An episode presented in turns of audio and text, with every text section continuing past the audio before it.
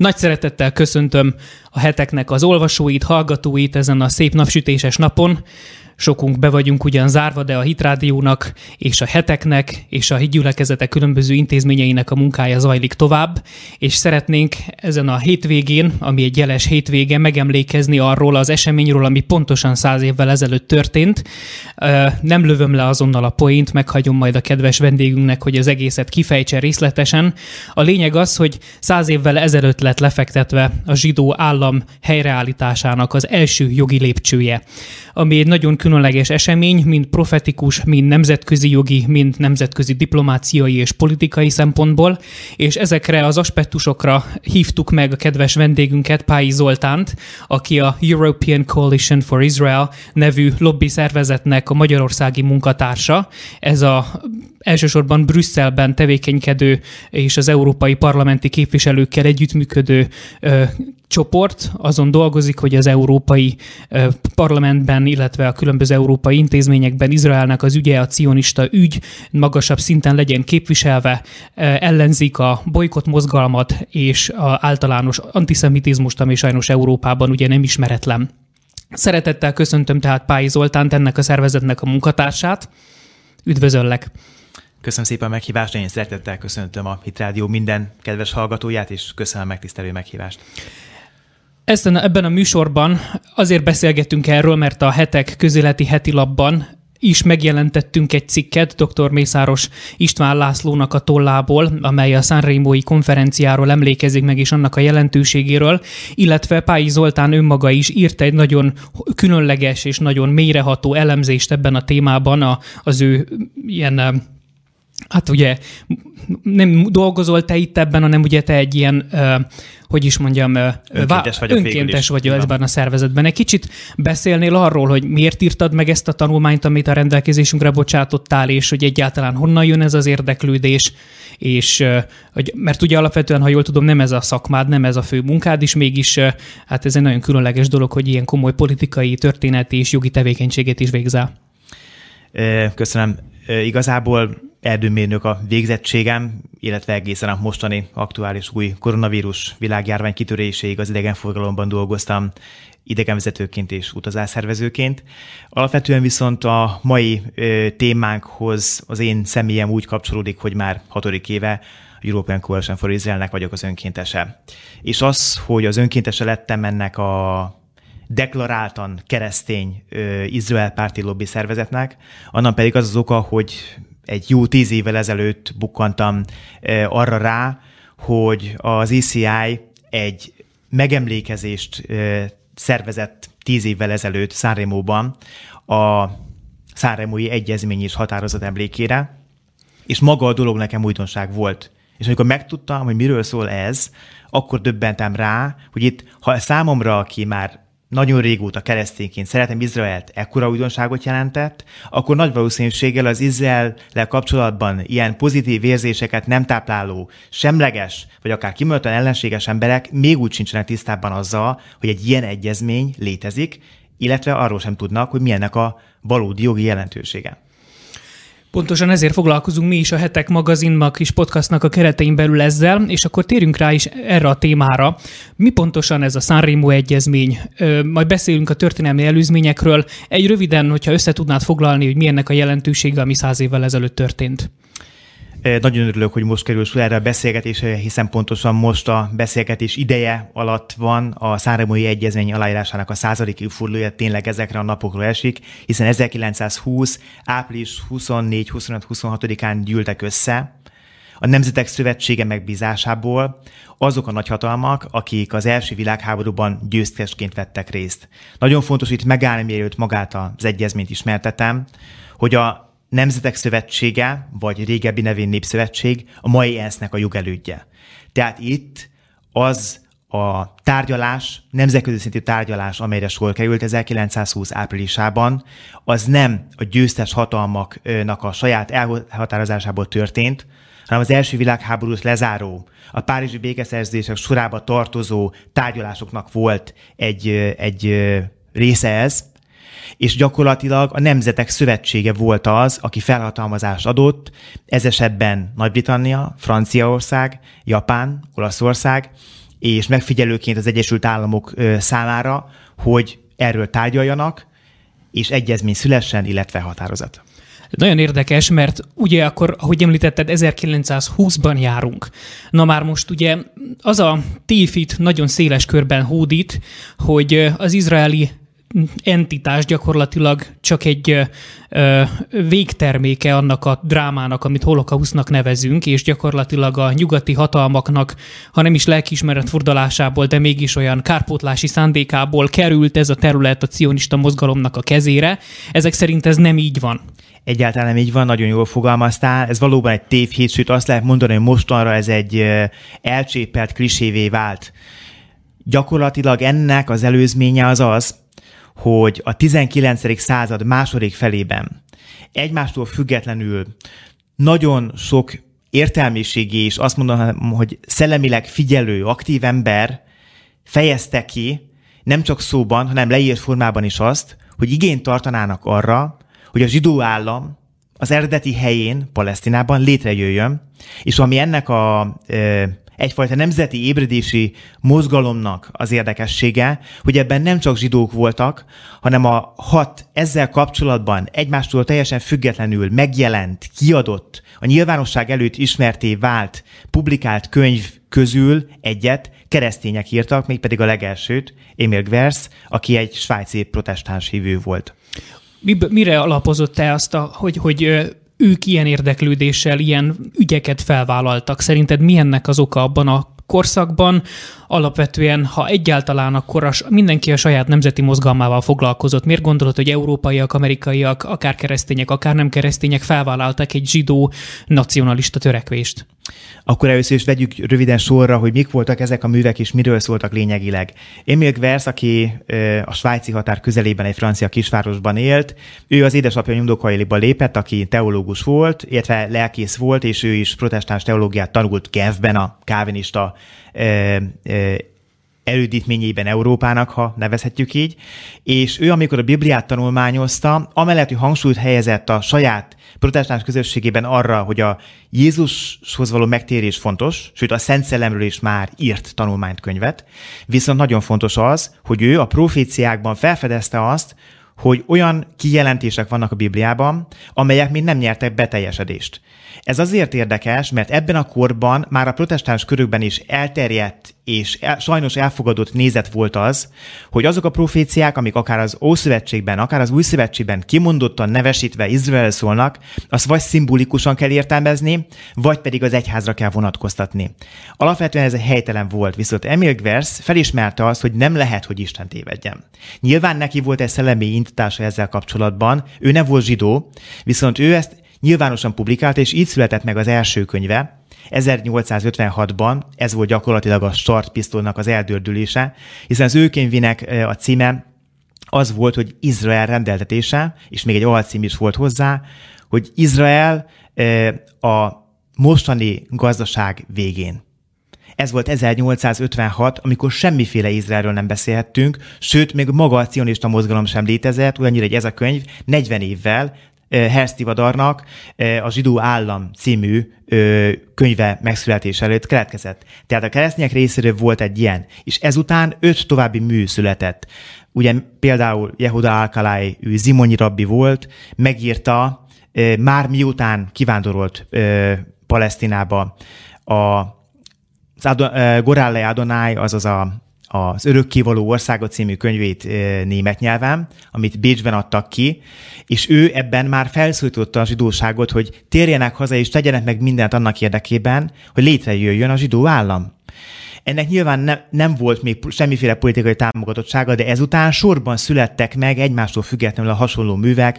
Nálunk 1861-ben Natonak József, a jásságban szolgáló rabbi írta meg, a messiás, vagy a Zsidó Emancipáció című könyvét, eh, ami ugye egyből egy kérdés felvetéssel indult, hogy mi legyen, olvadjunk be, asszimilálódjunk itt Európában, vagy pedig próbáljunk megtenni mindent azért, hogy legyen újra egy hazánk, hiszen a nemzeti ébredések bennünket, európai zsidókat már régóta körbevesznek. Mi miért nem lehetnénk ugyanúgy nemzet? Aztán ugye megírta például rá egy évre eh, Moses Hess a Róma és Jeruzsálem című könyvét, ennek 2011-ben megjelent egy magyar fordítása, hála Istennek, nagyon hosszú kihagyás után. Heller Ágnes filozófusunk írt erről egy elemzést Gyakorlatilag például a Római Jeruzsálem című kötetnek az alcíme az volt, hogy az utolsó nemzeti kérdés. Azaz itt is Moses Hess a zsidósággal kapcsolatban nem mint vallással, nem mint a judaizmusnak valamiféle különleges, misztikus megtestesítőjével kapcsolatban foglalt állást, hanem nemzet. És ők is azt keresték, hogy igen, vissza kell térni az ősi földre. Tehát egymástól függetlenül egy szellemi és nemzeti ébredés kezdődött el, és gyakorlatilag ebből indult ki a cionista mozgalom, amely aztán Herz Tivadarral volt az, aki, aki ezt valóságosan útjára indította 1897-ben.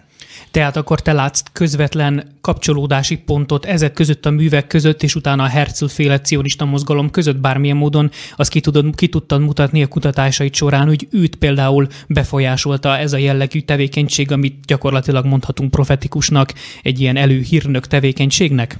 Nem, semmiféle kapcsolat nem volt. Herz a, azok közül, akik írtak ő előtte öt kötetet, Jehuda Alkalájról hallott, mm-hmm. de őt nem ismerte személyesen, hiszen amikor Herz megszületett 1860-ban, akkor Jehuda Alkaláj már majdnem 20 éve Jeruzsálemben élt, és ott dolgozott, és onnan próbálta szolgálni. De gyakorlatilag pont ez az érdekes az egészben, hogy ez a hat úttörő, aki könyvben is megfogalmazta a zsidó állama kapcsolatos nemzeti igényt, ők egymástól függetlenül és egymásról nem tudva írták meg. Én először ezen teljesen szubjektív módon sajnálkoztam, de később, amikor a Száromói Egyezményhez értem, és elkezdtem vizsgálni az ezzel kapcsolatos ellenállást, akkor jöttem rá, hogy ezek az emberek óriási szolgáltat végeztek a cionizmus ügyének, hiszen leírták azt különböző országokban élő zsidókként, hogy szükség van. És le, e, e, ezt publikálták úgy, hogy az egész világon elérhetővé váltak ezek a, ezek a kiadványok. Az más kérdés, hogy hogyan fogadta akár a zsidóság, akár a környező világ, de le lett írva, írásban deklarálva lett a részükről, hogy hozzuk létre újra Izraelt. Tehát akkor inkább azt mondanád, hogy nem közvetlenül befolyásolta őket, hanem mondhatni, hogy elérkezett az idő egy ilyen nemzeti mozgalomnak? Én ezt szellemi ébredésnek nevezném. Szellemi ébredésnek. Érdekes, hogy ugyanakkor ez a szellemébredés, ha jól tudom, viszonylag a zsidóságnak, az európai zsidóságnak egy kis hányadát érintette, tehát én úgy tudom, hogy még Herzlnek a cionista gondolatait sem fogadták teljes ö, ö, meleg szívvel az európai zsidók. Ez már csak abból is látszik, hogy hát nem történt meg a európai zsidóság tömeges átköltözése például a palesztin, pa, idézőjelben palesztinai területekre, hanem a nagy részük helyben maradt, és a vészkorszak áldozataivá váltak később. Igen, érdekes. Én az emancipáció kérdését, a zsidó emancipáció, azaz a zsidóknak a többségi társadalommal egyenlő jogokat adó jogkeret megalkotását, ezt zsákutcának tartom abban a tekintetben, hogy rögtön kicsit, mintha beültek volna a kényelmes biztonságot jelentő, látszatbiztonságot jelentő karosszékbe, és azt mondták, hogy most már minden rendben van, ugyanazok a jogokkal rendelkezünk, úgy vallásilag, ahogy közéletileg, választójogban, és igazából nincs mitől tartani. Nagyon sokan a 19. század második felének a Későbbi cionista zsidói közül eredetileg kimondottan úgy indultak, hogy ők az asszimilációt támogatják. Leon Pinskert még nem volt alkalmam megemlíteni, ő Kelet-Lengyelországban született Tomásó Flubelszki városban, később, mivel az édesapja az Odesszai Egyetemen tanított, ott élt. És ez a fiatal ember, Leon Pinsker, ő kimondottan abban hit és azt támogat és azt terjesztette, hogy az oroszországi zsidóknak asszimilálódniuk kell, holott ott még az emancipáció sem történt meg, de ő ebben hit. De utána olyan véres és súlyos pogromok történtek sorozatosan Oroszországban, Romániában, Kelet-Európában, ami ráébresztette arra, hogy mivel a pogromban áldozatként megjelenő zsidókat nem védte meg a hatóság, a cári ö, ö, rendfenntartó egységek, sem a román királyság, rájöttek arra, hogy valamit tenni kell. Tehát igazából pont, hogy a kényelmes karosszékből kellett mindenkinek felpattani, és azt mondani, hogy emberek, rossz irányba megyünk. Az asszimiláció és az emancipáció nem jó út. Nagyon érdekes, amit mondasz, hogy az emancipáció akkor gyakorlatilag bár abban a történelmi kontextusban egy pozitívum, összességében végső soron, különösen a következő generációkra nézve, szinte egy csapdahelyzetet is létrehozott, mert egy álbékességet közvetített a zsidóság felé. És talán ez az, ami, amit eleinte úgy tudom Theodor Herzl is elfogadott, a még egy elég kellemetlen ügy, az ominózus Dreyfus per fel nem ébresztette őt is, hogy nem olyan egyszerű az európai zsidóság helyzete, jól tudom? Igen, e, valóban az emancipáció az egy jó eredmény volt, tehát az, hogy ne különböztessék mert negatív módon a zsidókat, ugyanakkor ez nem történt meg, mert az európai társadalomban annyira bélyen beleévődött évszázadok alatt az, hogy a zsidók valami különleges, idézélbetéve faj, hogy ők őket nem lehet egy lapon említeni a többségi társadalommal, és hiába volt meg az emancipáció, de mégis volt egyfajta ellenérzés, vagy furcsa érzés az emberekben velük kapcsolatban. A többségi társadalom ezt nem éreztette. Viszont a társadalomnak volt egy nagyon szűk, nagyon pici radikális szegmense, aki ezt éreztetni akarta. És az előbb, amire hivatkoztál, a híres Dreyfus per, ahol meghamisított dokumentumok alapján ítélték el 1895-ben Alfred Dreyfus ö, francia tábornokot a németek javára való kémkedés vágyával, ez gyakorlatilag, és az E mentén a francia köztársaságban a liberális francia köztársaságban felszabaduló indulatok nyomán jött rá arra Herz, hogy az, amit úgy gondolunk, hogy az emancipáció megoldott, és egyenjogúak vagyunk, valójában nem igaz, mert a felszín alatt úgy a Tisza vérvád, ahogy a Dreyfus per, vagy a kelet-európai pogromok, ezek mind arról tanúskodnak, hogy a zsidósággal kapcsolatban az elfogadás nem született meg valójában az európai társadalomban. Érdekes akkor, hogy bár alapvetően tévhit a holokausztra fogni az Izrael állam létrejöttét, de valóban az antiszemitizmusnak a súlyos jelenléte hozzájárult a cionista mozgalom beindulásához ezek szerint, tehát amolyan katalizátorként hatott. De érdekelne, hogy a politikai szférában hogyan szivárgott át ez a vélekedés? Hogy hogyan jutottunk el oda, hogy az első világháborút lezáró béke egyezmények, béketárgyalások során már egy politikai entitásnak az igénye felmerült a politikai, legfelsőbb politikai szintek részéről?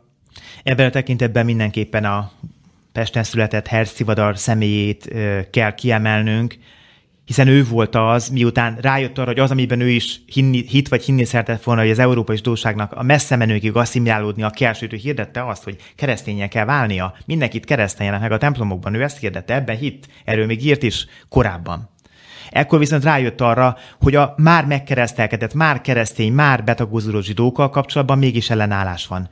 Ekkor, amikor ő rájött arra, hogy a zsidó államot ténylegesen létre kell hozni, és ezt leírta a Zsidó Állam című kötetében a Der Judenstátban, akkor gyakorlatilag ez egy politikai kiáltványává vált az egész zsidóságnak, és az, hogy mennyire aktuális szükséget fogalmazott meg ebben, hogy érzik, érzik Európa zsidói is, főleg Kelet-Európában, akik nagyon szenvednek, és már elszegényedtek a sorozatos pogromok és kifosztások nyomán, hogy nekik nincs helyük Európában, és létre kell hozni valóban a zsidó államot, és így indult be a cionista mozgalom.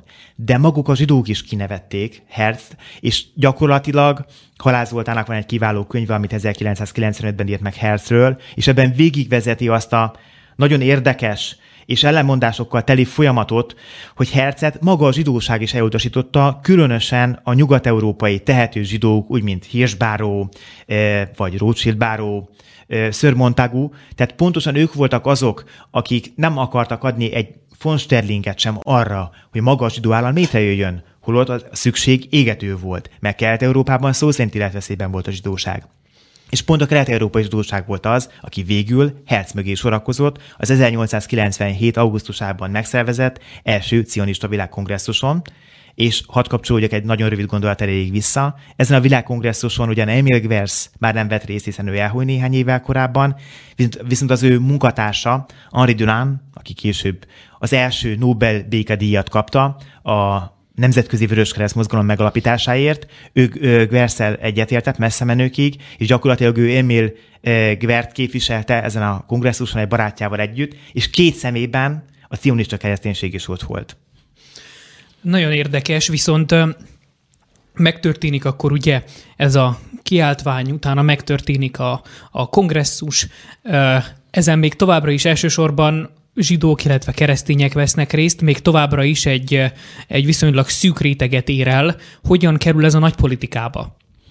A nagy politikába úgy, hogy amikor 1897-ben ténylegesen megtörtént Bázelben az első cionista világkongresszus, ott maga a cionista szervezet, ma cionista világszervezet is létrejött, és az ő feladata volt, amit hát végső soron Herz vállalt mégis magára mindenek előtt, hogy elkezdjen egyeztetni a nemzetközi nagyhatalmakkal. Hiszen a bázeli programpontok között egy kiemelt jelentőségű pont volt az, hogy azon túl, hogy az európai, sőt a világ nyilvánossága előtt történt meg a cionista világkongresszus, illetve egy évvel azelőtt mindenki számára elérhető módon jelent meg a zsidó állam terve Herztollából, de ők lefektették azt, hogy ők a nagyhatalmaknak a tudtával, beleegyezésével, jóváhagyásával, sőt támogatásával akarják kivívni a zsidó államot.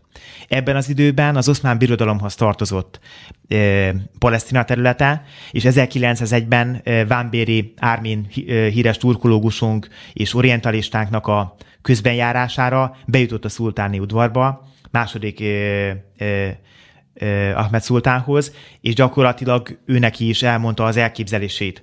A szultán egyből nem reagált, de ő is szerette volna az ügy támogatásának a fejében kérni azt, hogy a hatalmasra elviselhetetlenre duzzadt oszmán államadóságot valamilyen módon rendezzék a franciáknál. Herz megígérte, hogy ebben próbál tenni, viszont már a következő szultáni látogatás alkalmával egyértelművé vált, hogy mivel a szultán nem csak az oszmán birodalmat képviseli, hanem gyakorlatilag Mekkának is a védelmezője, és az iszlám vallásnak is a védelmezője, ki nem mondott módon, de mégis ezzel a háttérindokkal nem engedélyezte, nem járult hozzá, nem támogatta azt, hogy Palesztinában létrejönne zsidó állam. Egy bég volt még az, aki egyértelművé tette a szultán megbízásából Herz számára azt, hogy nem zárkóznak el attól, hogy zsidók letelepedjenek az oszmán birodalomban. De nagyon érdekes kikötés volt. Bárhol letelepedhetnek, kisebb csoportokban, kivéve Palesztinát. Ennek mi az oka? Én azt féltek, gondolom... már konkrétan akkor féltek az államalapítás lehetőségétől, vagy miért? Nem, nem féltek, hiszen egyetlen nemzet, egyetlen nagyhatalom sem jelzett semmiféle támogatást nagyon hosszú időn keresztül a cionista mozgalomnak, tehát igazából Herz akkor még tapogatózott. Ők úgy voltak vele, hogy egyszerűen csak nem akarják látni a féltestvérüket, most itt Ábrahámnak a fiára, Izsákra gondolok, aki ugye végül is Izmaelnek volt a féltestvére, nem akarták a féltestvért nemzetként megjelenni az ősi földjén. És ebben már benne volt valahol, csak akkor még nem kimondottan az iszlám részéről a zsidósággal szembeni elutasítás. És akkor gyakorlatilag, hogyha Mondhatjuk azt, hogy ez gyakorlatilag elhalasztotta az államalapítás lehetőségét, vagy talált, találsz már milyen realitást abban, hogyha mondjuk itt a szultán áldását adja erre a ö, kezdeményezésre, akkor mondjuk más nagyhatalmak is beállnak-e mögé, vagy még egyáltalán nem érkezett el az ideje akkor? A két szultáni találkozó között eltelt némi idő, és ekkor felvetődött egy olyan is, hogy mi lenne, hogyha az oszmán birodalomon belül egy Isztambul felhatósága alá tartozó valamiféle fél autonóm területté válna Palesztina. Tehát hercék erre is nyitottak voltak, hogy jó, legyen valami, induljunk el valahonnan, aztán majd, majd valamikor önállóak leszünk. Amikor látják, hogy, hogy, hogy engedelmesek vagyunk az oszmán birodalomnak, megteszünk mindent, jó állampolgárok vagyunk, építjük a közös kapcsolatokat, meg közben egy saját lendő hazát, és aztán majd barátságban a szárnyainkra engedne bennünket. Ez nem történhetett meg, tehát végig elutasítás volt gyakorlatilag. Herz ezután más hatalmakhoz is fordult. Találkozott például e, már 1898-ban második filmos császárral, német császárral, ugye akkor már egységes Németország volt, aki érdeklődve hallgatta, sőt azt mondta, hogy elképzelhetőnek tartaná azt, és most szó szerint idézem, hogy mit tartott volna elképzelhetőnek, egy palesztinai német protektorátust. Vilmos császár második Abdulhamid szultánnal jó kapcsolatot ápolt, ugyanakkor egyértelmű volt az, hogy ebbe a jó barátja, a szultán sem fog belemenni, hogy bármiféle német érdekszféra létrejöjjön Palesztinában, és a britek ugyanígy nem mentek volna bele abba, hogy a nemrég megnyitott, és gyakorlatilag a világkereskedelem egyik fő ütőerének számító Suezi csatorna térségében a németek megjelenjenek. Tehát nagyhatalmi játszmák voltak a háttérben, és ez akarva akaratlanul befolyásolta azt, hogy a cinizmusok az ügye hová fog kifutni. Volt már ekkor olyan nagyhatalom, aki pozitívan reagált Herzlnek az elképzelésére? Nem, azt mondhatjuk, hogy nem. Voltak olyan ö, vezető politikusok, például a Bádeni herceg, Frigyes, első Frigyes herceg, aki rokonságban is volt második Vilmossal, akik azt mondták, hogy szerintük van létjogosultsága egy zsidó államnak, és jó lenne. Tehát ők azt mondták, hogy támogatják, de ebben nem, a dönt, ők a döntőbírók. Tehát gyakorlatilag ö, nagyon sokáig igazából úgy teltek el egymás után a cionista világkongresszusok, hogy a cionista világszervezet nem tudta letenni az asztalra azt, hogy kedves barátaim, kedves testvéreim, Ábrahám leszármazottai, van egy ígérvényünk arra, hogy ez vagy az a nagy hatalom támogatni fogja az államunk létrejöttét. Pontosan ezért, mivel az oszmán birodalom elzárkózott, és nem volt az orosz szárságon keresztül sem, második Vilmos császáron keresztül sem, sőt a briteken keresztül sem semmiféle kapu csatorna, hogy valahogy meg tudják lágyítani a szultánnak a szívét, ezért vetődött fel az, hogy akkor legyen valami más helyszín, Uganda. Ezt a britek vetették fel 1902-ben. És akkor ezzel Herzl is kezdett foglalkozni talán valamilyen szinten, és hogy mentünk tovább? Hogy mehetünk tovább egészen a világháborúig? Először nem, hiszen akkor, amikor ö, erről ö, már egyeztetett előzetesen a britekkel, nem kormány szinten még, de miniszteriális szinten, akkor kért még valamit közelebbit, ami mégis közel benne Palesztinához, és hát ekkor felvetődött egy, egy jelentéktelen, a Sinai félsziget északi szélén egy víz nélküli sivatagi hely a tengerparton, de hát gyakorlatilag ez nem volt reális választás. Herz mégis ezt szerette volna jobban, mert azt mondta, hogy ez egy stratégiai és logisztikai kiinduló pont lehet ahhoz, hogy akkor majd utána mm. Palesztina. De miután ez lekerült, lekerült a, a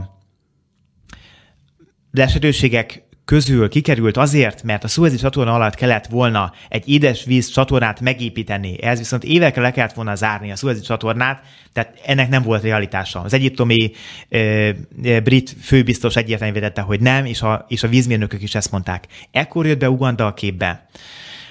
Herz nagyon nem akarta, de miután nem volt más választás, belementek. Na ebből lett aztán a botrány a következő cionista világkongresszuson, mert azt mondták a kelet-európai zsidók, akik a fő társadalmi, népi tömegbázisát jelentették a mozgalomnak, hogy vagy Palesztina, vagy nem kell semmi. Nem voltak hajlandóak Afrikába költözni, ami azért érthető.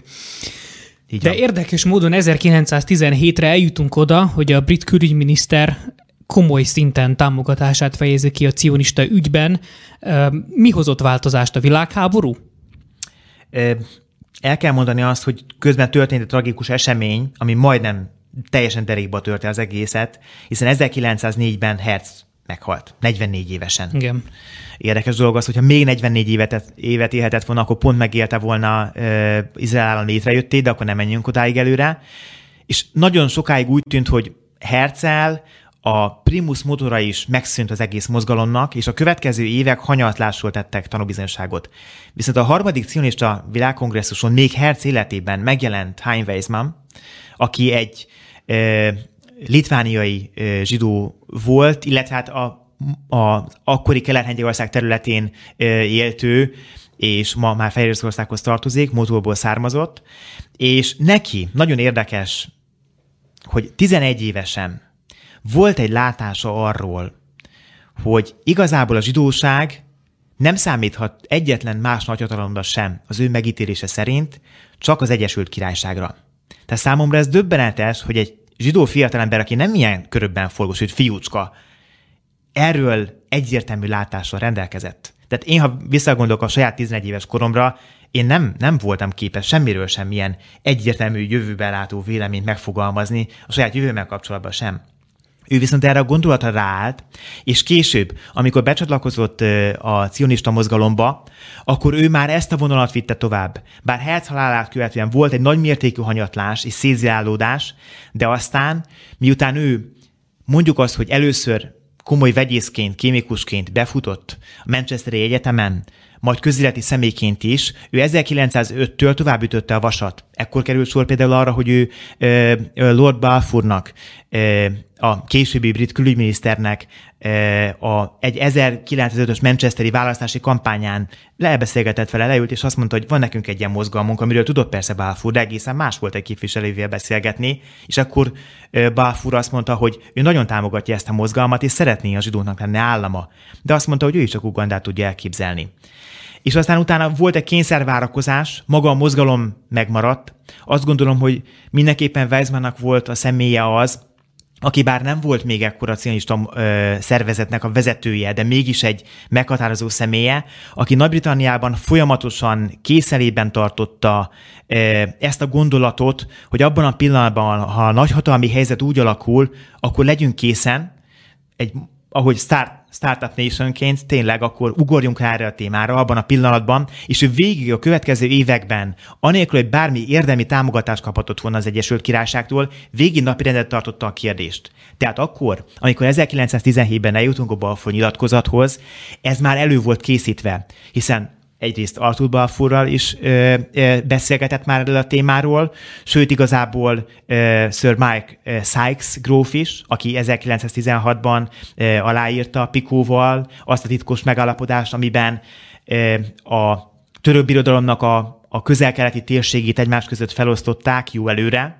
abban az esetben, ha győznek, pedig ekkor nem álltak győzelemre, sőt nagyon is rosszul állt az ő szemszögükből a háborúnak a kimenetele, de mégis terveztek, és aztán 1917-ben fordult a kocka gyakorlatilag ősszel, amikor megjelent a közel-keleti hadszintéren Gázánál egy áttöréssel Ellenby tábornok, és ezzel együtt megtörtént egy, egy politikai áttörés is, hiszen a Balfour nyilatkozat, ami már néhány hónapja meg volt fogalmazva Hein Weizmann és Edmund Rothschild bárók által, és jóvá hagyta egyébként a Balfour, hogy ezzel a szövegezéssel mehet, bekerült eléjük, aláírták, a brit kormány elfogadta, de ezzel kapcsolatban is nagy óriási ellentmondás, hiszen nagyon sokan ma támadják ezt, de nagyon fontos tudni, hogy ez nem egy szerződés volt, hanem ez egy előre csak egy szándéknyilatkozat volt. Pontosan erre akartam rávilágítani, hogy nemzetközi jogi szempontból ez nem több egy kormányzatnak a szándéknyilatkozatánál. És talán pontosan ez hozza el a 20-as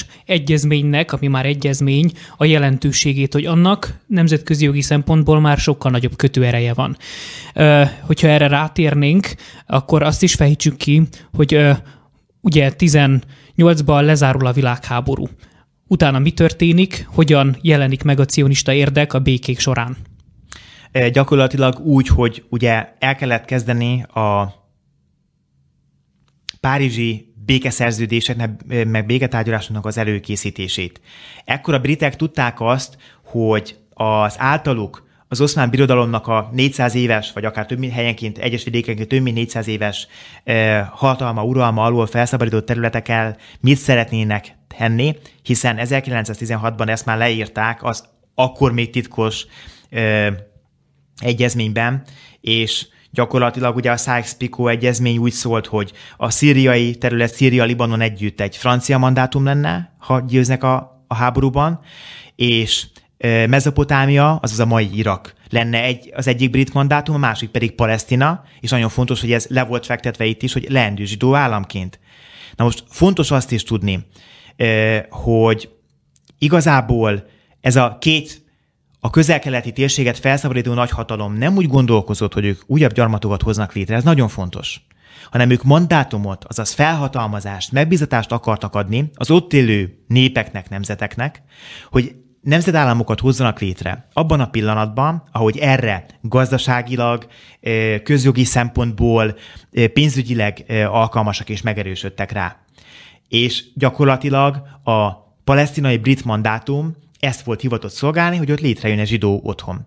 De ugye a Balfour nyilatkozat nem odatta ezt a területet. Csak azt mondta Talán ki, mert nem is volt jogukban nekik nem odaadni. Nem is volt joguk, van, nagyon jól mondod, nem is volt joguk, hiszen nem tartozott még hozzájuk, Sőt, igazából pont ez ebben a napokban, amikor a Balfour nyilatkozatot aláírták, pont akkor tört át a palesztinai front egy több hónapos makacs állóháború után, ahol egyébként az oszmán seregeket második Vilmos császárnak a német géppuskás ezredei támogatták, tehát nagyon makacs front volt tényleg, és érdekes volt a németeknek a katonai jelenléte Palesztinában, és hát az, hogy a palesztin mandátum létrejöhessen, ezt mégis a nemzetközi közösségnek jóvá kellett hagyni. És ezt mind a franciák, mind a, a britek így gondolták, nagyon helyesen gondolták, hiszen 1919-ben létrejött a Nemzetek Szövetsége, és hát ebben gyakorlatilag az összes nemzetnek a támogatását kellett bírni, és a tárgyalásokra pedig a felhatalmazást maga a Népszövetség adta meg ennek az öt nemzetnek, akiket ugye a beszélgetés elején felsoroltunk, de hát ezek közül csak kettő volt Nagy-Britannia és Franciaország, akik effektíven részt vettek a közel-keletnek az oszmán uralom aluli felszabadításában. Ők egyébként az araboknak is nemzetállamokat akartak biztosítani, meg is tették. És akkor 1920 áprilisában elérkezünk arra az ese- ahhoz az eseményhez, amiről most is emlékezik hétvégén a világnak egy szűk rétege. Elmondanád nekünk, hogy ez a Sanremo-i egyezmény, amit Olaszországban megkötöttek, ez pontosan miről szólt? Gyakorlatilag a Sanremo-i egyezménynek a szöveges részében amit április 25-én írtak alá végül is határozatként, illetve a határozatot előkészítő dokumentumként a jegyzőkönyvben.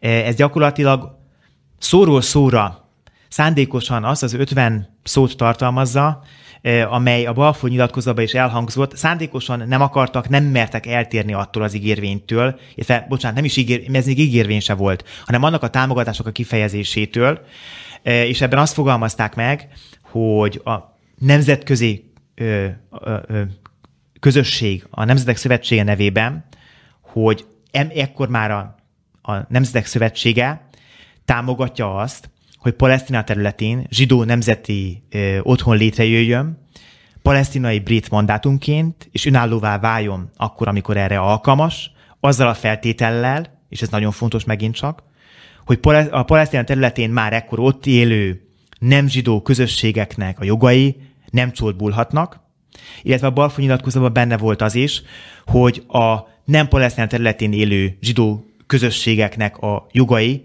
ugyanúgy tiszteletben tartandóak. Tehát akkor ezek szerint ben... nem változhat. Igen, tehát akkor ezek szerint benne volt már előre az arabságnak, illetve más kisebb népeknek a védelme, viszont érdemes tisztáznunk és definiálnunk, hogy mit értettek ők Palesztina alatt.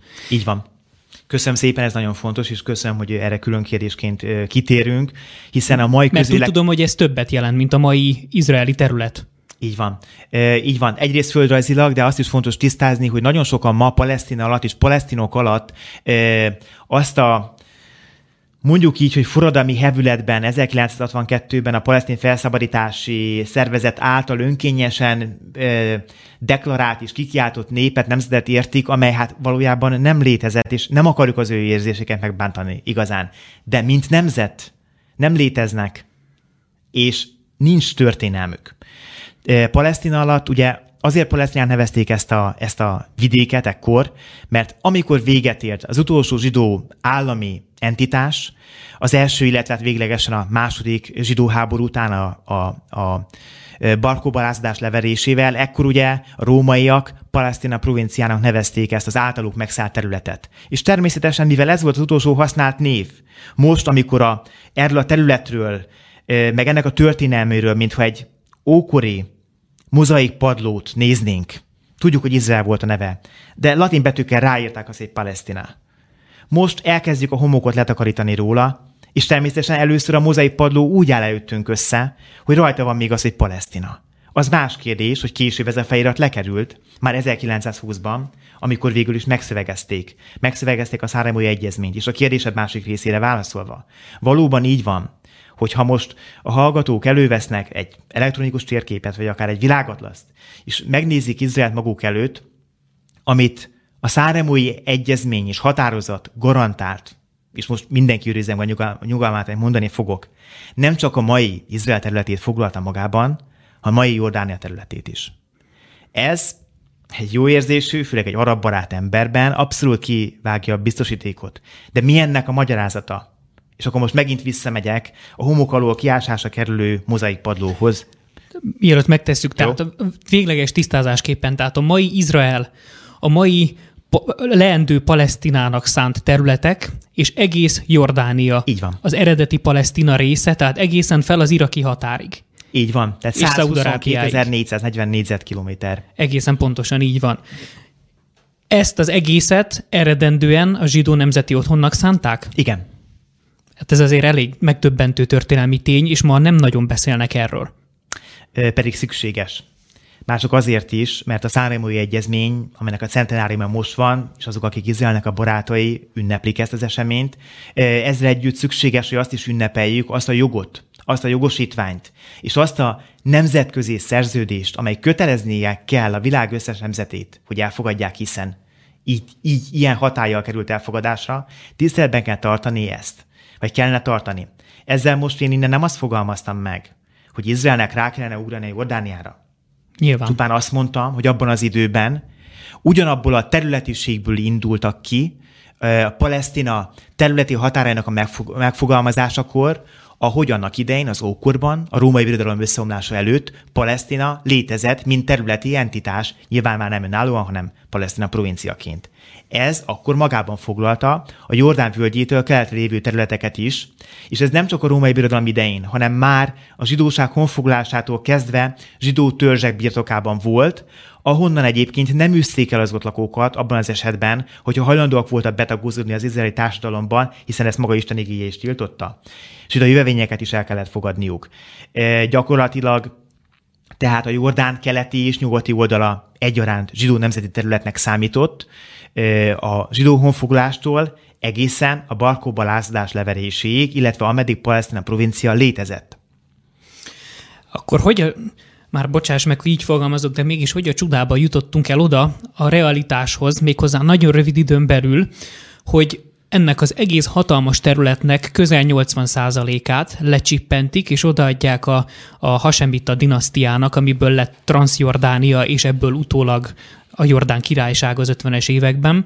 Hogyan létezik ez, mi miatt jutottunk el oda, illetve hát ugye érdemes azt is megemlítenünk, hogy még itt sem álltak meg, hanem a megmaradt 23%-on mai napig megy tovább a veszekedés, és ma már szinte senkiben fel nem merül, hogy a Jordán keleti felével mi legyen, de most már a Jordán nyugati felét is megpróbálják megkérdőjelezni. Egészen addig, amíg Donald Trump meg nem jelent a színen, és úgy döntött, hogy az évszázad béketervének keretein belül a Jordán völgyének a nyugati részét is Izraelnek tulajdonítja, amit természetesen a nemzetközi közösség egyentitásként nem fogadott el. Hogyan jutunk el oda, hogy 1920-ban az egész Palesztinát a zsidóságnak szánják, és utána rövid időn belül évek, hónapok, és már a politikai realitás teljesen más? Abban a pillanatban, ahogy megtörtént Palesztina déli részének a felszabadítása ugye 1917. december 9-én lováról leszállva vonult be Ellen Bay, megtisztelve a Szentvárost, Jeruzsálem utcáira, és aztán 1918 végére felszabadult egész Palesztina, gyakorlatilag az utolsó mozdulatai közé tartozott az első világháború hadmozdulatainak Palesztina britek általi felszabadítása. Rögtön ezután, hogy ez megtörtént, és ugye azért a híreket olvasták a palesztinai arabok is, tudtak a Balfour nyilatkozatról. És kétségbe estek, hogy mi lesz most, ha itt tényleg létrejön egy zsidó állam. És az ő részükről a Balfour nyilatkozatnak az a része, ami már nyilatkozatként is le volt írva, hogy a palesztina területén ott élő nem zsidó közösségeknek a jogait garantálni kell, azok nem csorbulhatnak, mintha nem is vettek volna róla tudomást. És innentől kezdve egy olyan folyamatos ellenállás, elutasítás és tagadás kezdődött el a térségben élő muzulmán arabok részéről, amiben még a helyben élő keresztényeket is megpróbálták belerángatni sajnos, ez is hozzátartozik a történelmi tényekhez, eh, amelyre nincsen észszerű és logikus magyarázat. És olyankor, amikor amikor látszólag most egy picit elkanyarodok a témától, de muszáj megvilágítani az érzelmi hátterét.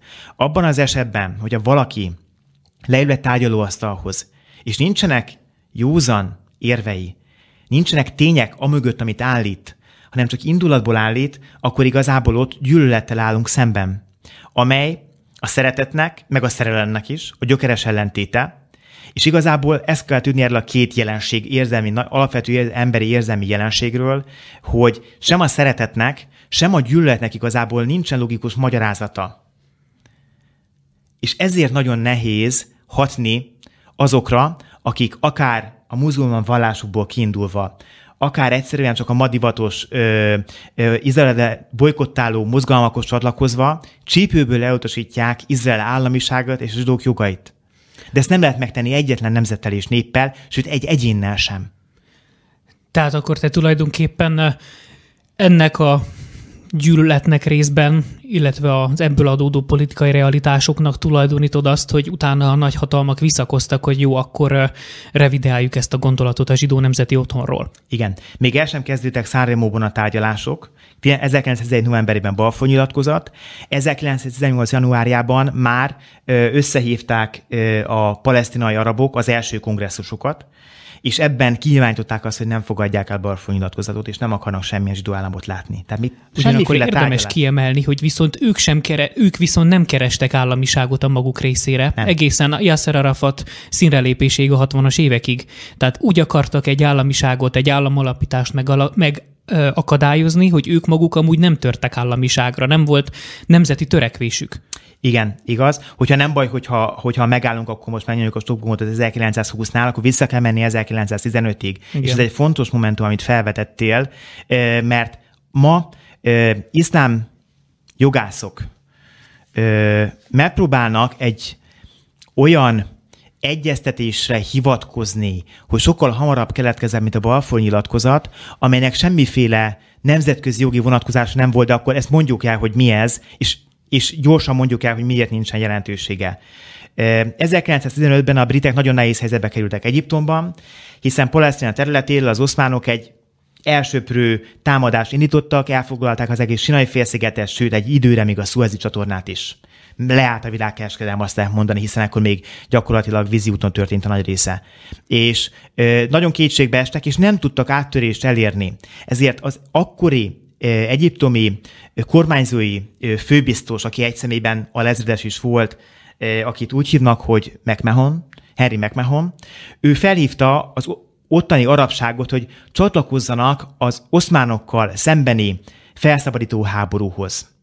És elkezdett el levelezést folytatni, nagyon szerencsétlen levelezést 1915-ben, amelyben Ali ibn uh, Husseininek azt ígérte, aki ekkor mekkai serif volt, tehát egy vallási főméltóság, mert, mert egyébként Husseini azt kérte, hogy legyen egy kalifátus, és ő azt írta neki egy levelében, hogy a csatlakoznak a briteknek a törökökkel szembeni harcához, akkor egy Egyiptomtól Perzsiáig terjedő arab államot fognak kapni. No, hiszem.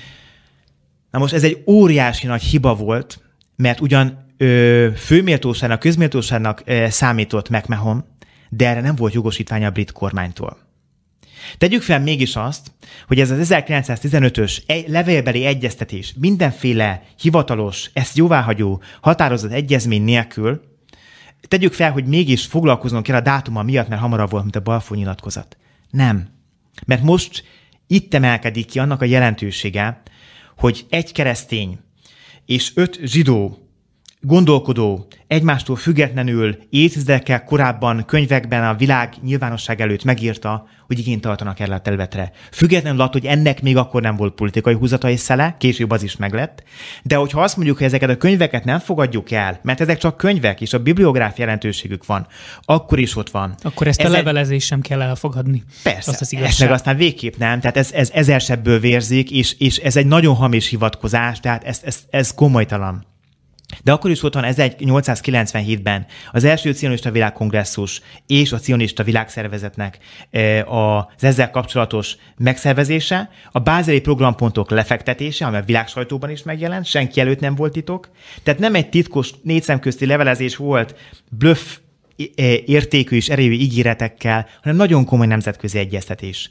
Sokkal-sokkal-sokkal megelőzve. De ha még ez sem lenne elég, és mindjárt visszakanyarodunk 1920-hoz, ha még ez sem lenne elég, akkor nagyon fontos elmondani azt, hogy a jogosság azt kívánja, hogy mivel egy nagy hatalom, egy birodalom, a római birodalom volt az, amely erőszakkal megszüntette Izrael államiságát, és nem csak megszüntette, hanem hatalmi erővel száműzte onnan a zsidóságnak a nagy részét, és egy nagyon picit üredék maradt Palesztinában, de végig folyamatos volt a zsidó jelenlét azért ugyanennek a világhatalomnak a jogutódja, és ezt mondom én Nemzetek Szövetségének, kötelessége visszaállítani a helyzetet, a jogi helyzet akkor, amikor erre a nemzet azt mondja, hogy elérkezett az idő. Ha mi magyarok a himnuszunkban azt mondjuk, hogy megbűnhődte már a nép a múltat és jövendőt, akkor nem kell le 2000 év szétszóratása, pogromjai, gyilkosságai, hamis vérvágyai és minden egyéb gyilkos indulat után azt mondani végre a zsidóknak, hogy ha ti kéritek, akkor a kérésetek legyen megvalósítva, és jöjjön létre az állam, ahol biztonságban éltek, és szavatolva látjátok a jövőtöket.